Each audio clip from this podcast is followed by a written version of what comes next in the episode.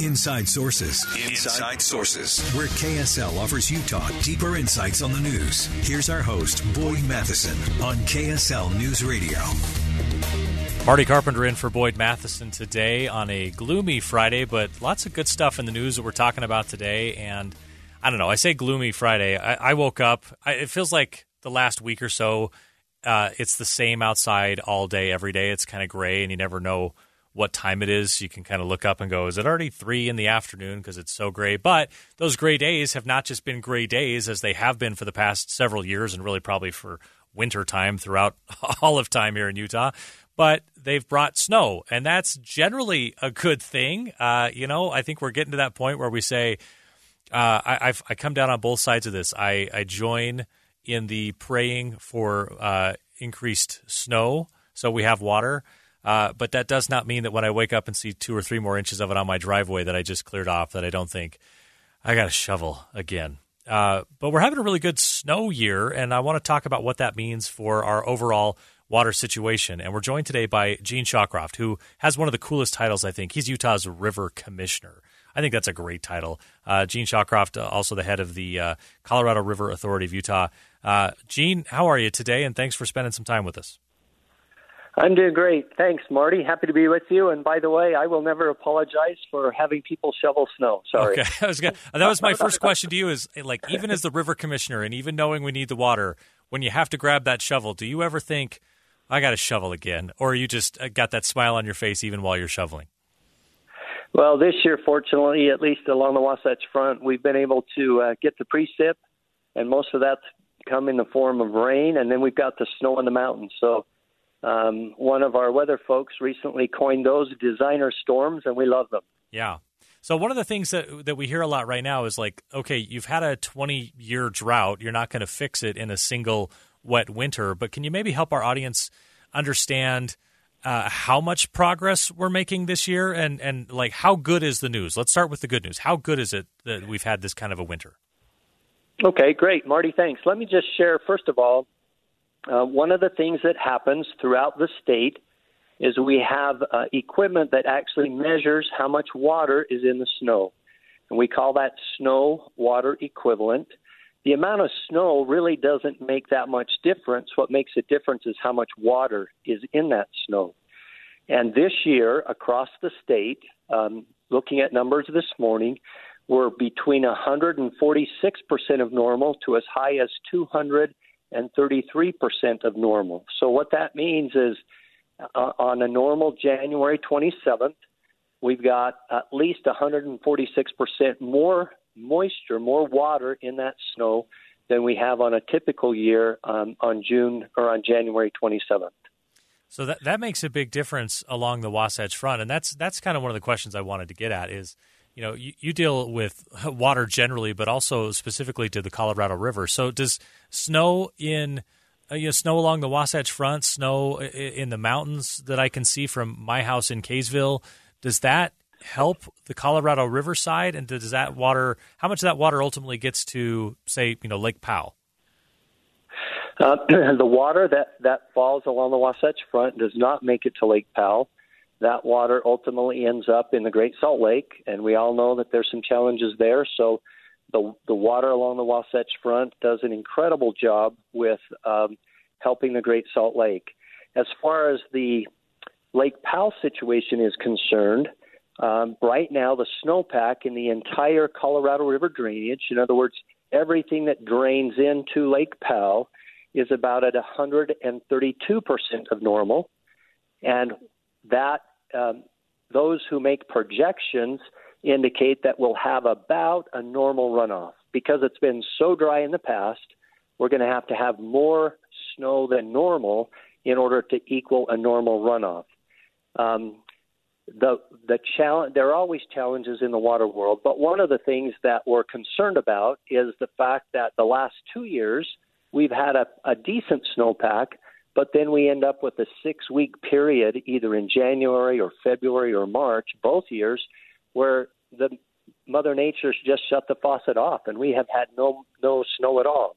Now we're significantly better this year than we've been the last two. So our hope is that Mother Nature continues, sorry, to force us to shovel snow. And there is no way we're going to make up all that water in one year. Uh, Lake Powell, for example, is down about 176 feet.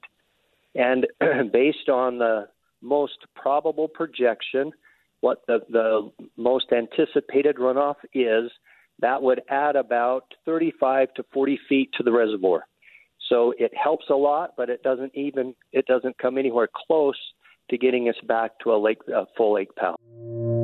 Two friends taking pictures of the rising full moon on a summer night. Two teenage kids doing what teenage kids do. When a stranger with a gun and a death wish changed everything. It was violent, it was senseless, and I will never understand it. I will never accept it. I'm Amy Donaldson, and unfortunately, we're all too familiar with stories about how violence shatters lives. But what we rarely see is how they are rebuilt.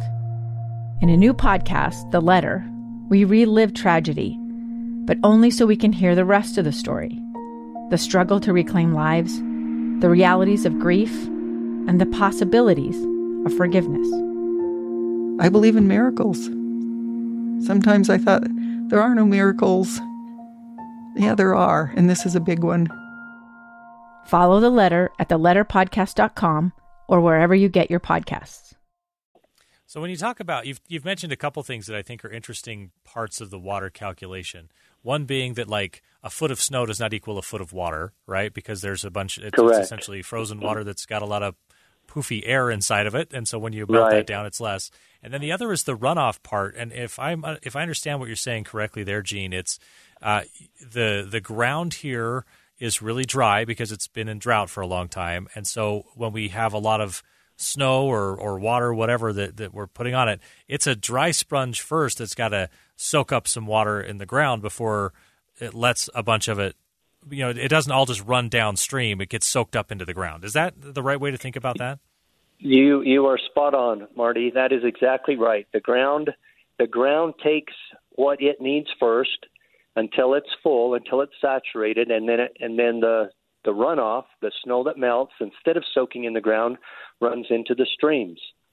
And another question mark that we always have this time of year is how is the spring going to come? Is it going to be hot quickly? Is it going to cool slow? Is it going to gradually warm up? And if it's hot immediately, then a lot of that snow melts quickly and hits the rivers and runs into the reservoirs and and uh, provides storage. If we get a very cool uh, spring and the snow melts slower, then we don't get as much runoff into the reservoirs just because the water comes slower and it doesn't come in that big blast that allows us to catch it in the reservoir. So, how Mother Nature uh, melts the snow is also very critical for us.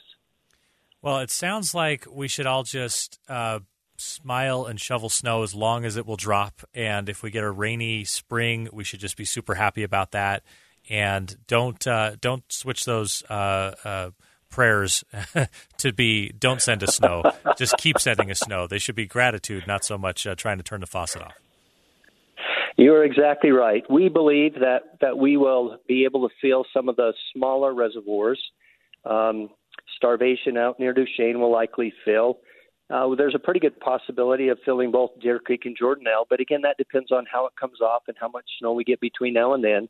But again, um, with the water guy on the line, Marty, you're never going to ask me to sh- uh, pray to turn the turn the spigot off. It's always uh, we can use more, particularly to help us through this 20 year drought we've experienced.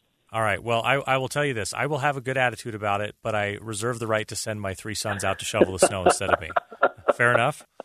Yeah, fair enough. Fair yeah. Enough. If right. you can find a neighbor neighbor with a snowblower, that's even better. Even better. All right. Uh, Gene Shawcroft is the uh, River Commissioner for the state of Utah. He heads up the Colorado River Authority of Utah. Gene, th- thanks so much for sharing your insight on this, helping us understand uh, where we are in our water situation and you know why we should just keep being happy to keep seeing that snow coming. It looks like you're going to get your wish, and, and I'm on I'm on Team Snow now as well.